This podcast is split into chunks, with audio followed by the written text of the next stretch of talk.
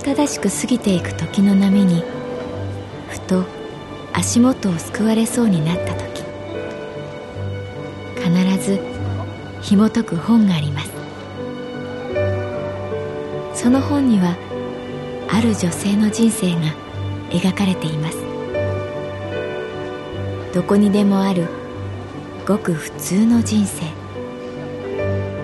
でも本の中の彼女に出会うと心の湖に波紋が幾重にも広がるようにゆっくりと優しい言葉が満ちていきます。今日はどんな彼女に会えるでしょうか？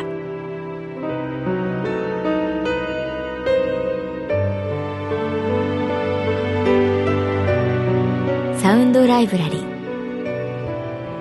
世界に一つだけの本。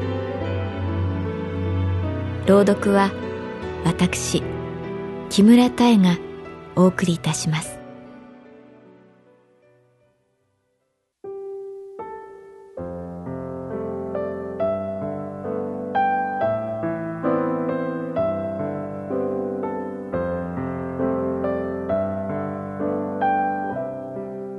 私の名前は月原かな子38歳。旅行会社に勤めている。昔から写真を撮られるのが苦手だ。撮られるたびにいつも違う顔に見える。毎日毎日鏡で見ているはずの自分の顔が急に遠く離れ他人のような違和感を覚える。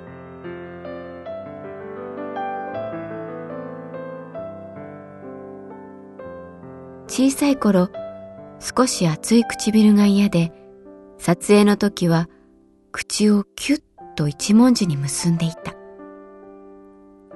母に「どうしてにっこりしないの?」と言われたけれどやめることはできなかった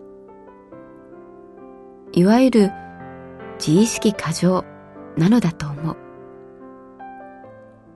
人は他人の写真にそれほど興味を持たない。例えば、旅のお土産話。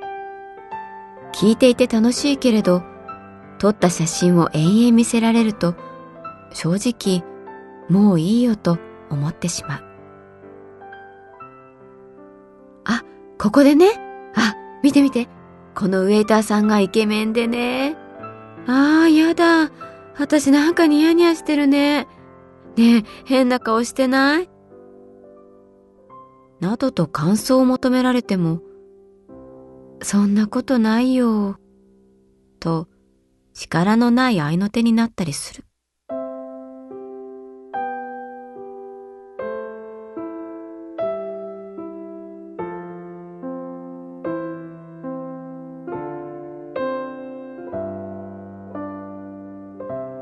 昔付き合っていた健一くんという年下の彼は、とにかく写真が大好きだった。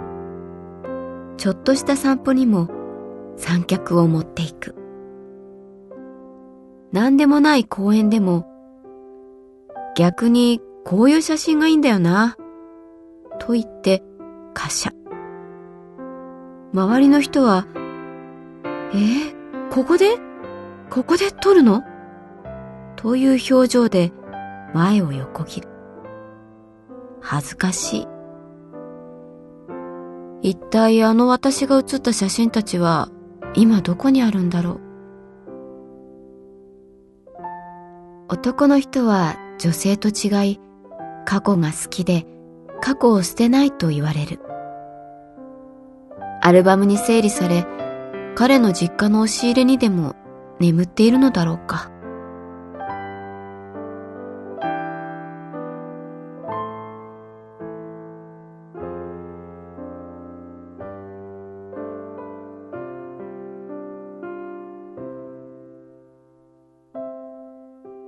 写真と聞いて忘れられないことがある。木宮ルミさん。彼女の数えきれない写真を私は彼女の告別式の時に見た。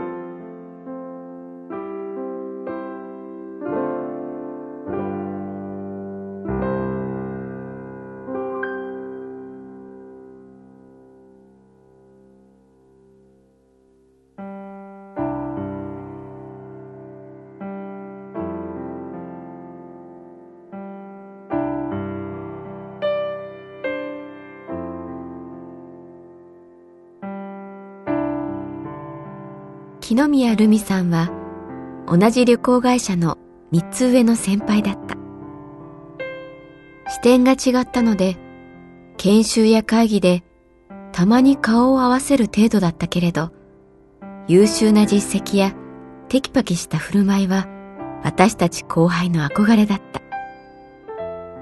よく気がつく人で、誰よりも早く会議の後の紙コップを片付けたり、テーブルを拭いたりした。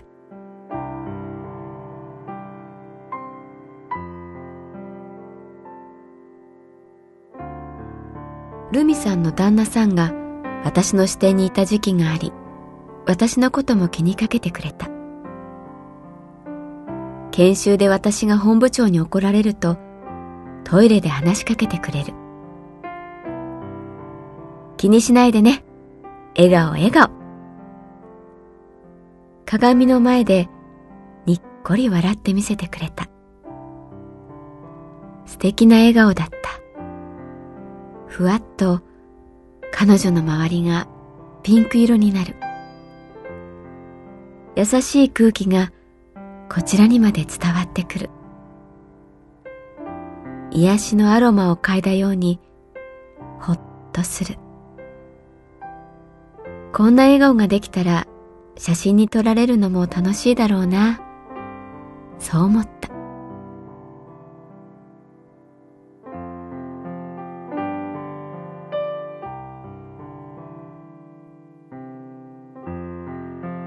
ルミさんが病気らしい。それもかなり重いらしい。そう聞いたのは4年前の9月の初め。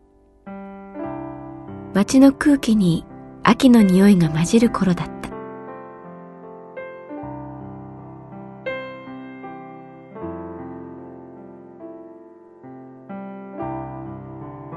それから三年後、彼女はこの世を去った。彼女の告別式では何枚もの彼女の写真が展示してあった。そのどれもが笑顔で悲しかった。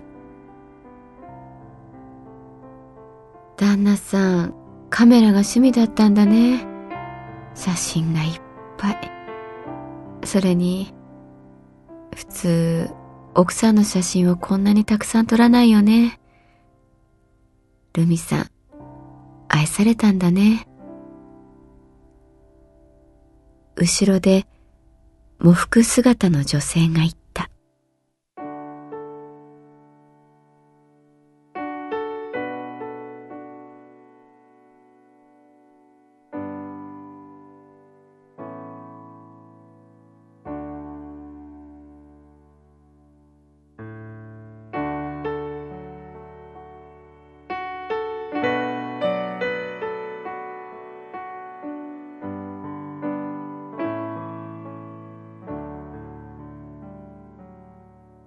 木宮留美さんの旦那さんに偶然会った。留美さんが亡くなって一年が経とうとしていた。神保町の交差点、本屋さんの前で信号待ちをしていたら、月原さん、お久しぶりです。と声をかけられた。その説は、どうも。木宮さんは目を伏せた。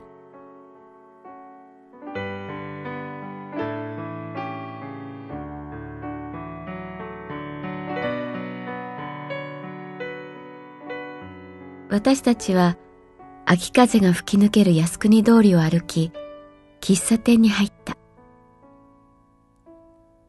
お互いの近況を話し、コーヒーカップからコーヒーがなくなる頃木宮さんが話し始めた。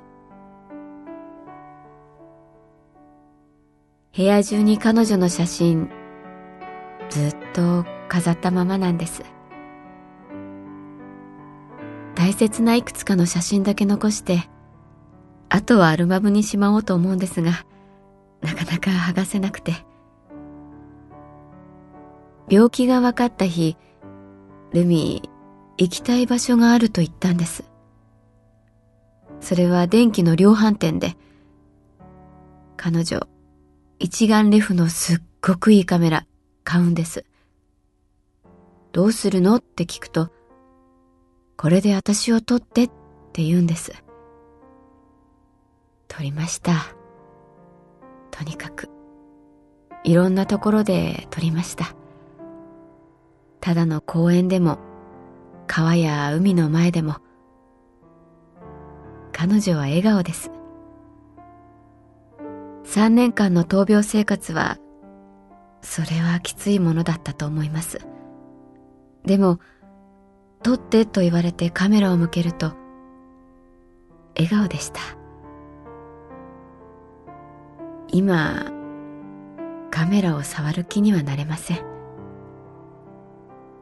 撮ってと声が聞こえたらまたシャッターを押すかもしれませんが。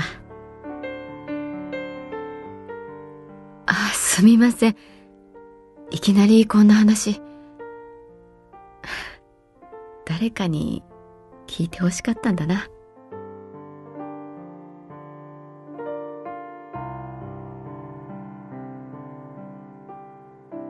私は何も言えずにコーヒーカップの底を見ていた。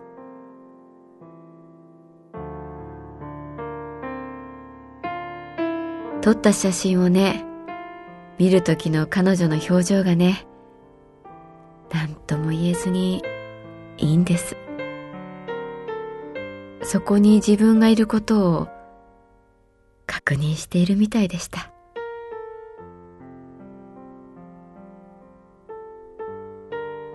ルミさんは幸せです。それだけ言っなんだか。今日は月原さんに会えてよかった。ありがとう。木宮さんは笑った。こちらこそ。私も重ねて笑ってみた。笑顔の後ろの悲しみは姿を隠した。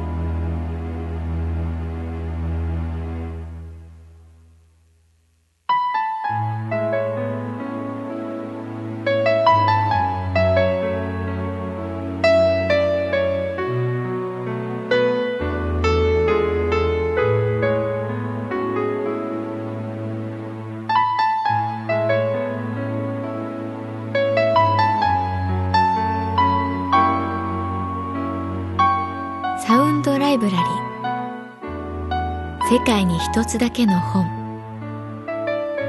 作構成北坂正人朗読は私木村多江でお送りいたしました。